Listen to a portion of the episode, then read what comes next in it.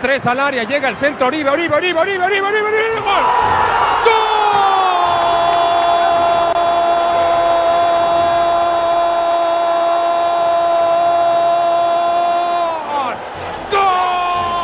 ¿Te imaginas un México sin deportes?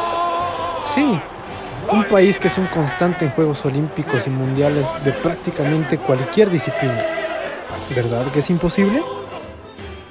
Desde tiempos prehispánicos el territorio mexicano ha sido partícipe de eventos deportivos.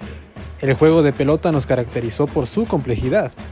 Y aunque antes los ganadores se sacrificaban a los dioses, hoy nuestros atletas ganadores sacrifican todo para poder ver la enseña tricolor en lo más alto, mientras entonan las gloriosas notas de nuestro himno. Y aunque el fútbol sea el deporte con mayores reflectores, ni tan mal, pues en 2012 se ganó la medalla de oro olímpica. Existen tantas disciplinas donde los mexicanos brillamos. Béisbol, caminata, clavados, boxeo,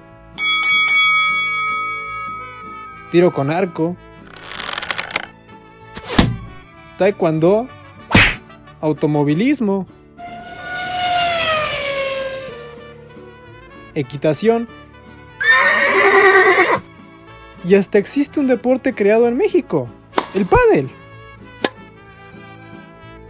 Así, cuando pienses en nuestro país, piensa en Hugo Sánchez, en Carlos Gracida, en Fernando Valenzuela, en Julio César Chávez, en Joaquín Capilla, en Lorena Ochoa, en Manuel Raga, en Paola Longoria, en Ana Gabriela Guevara, en Raúl González, en los hermanos Rodríguez, en Checo Pérez, en Rafael Márquez y en todos aquellos guerreros aztecas que en cada competencia salen a ganar y a dejarlo todo por nuestra bandera.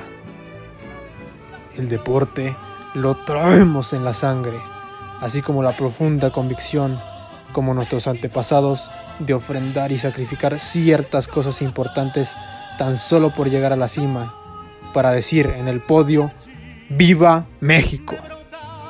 La inspiración. México.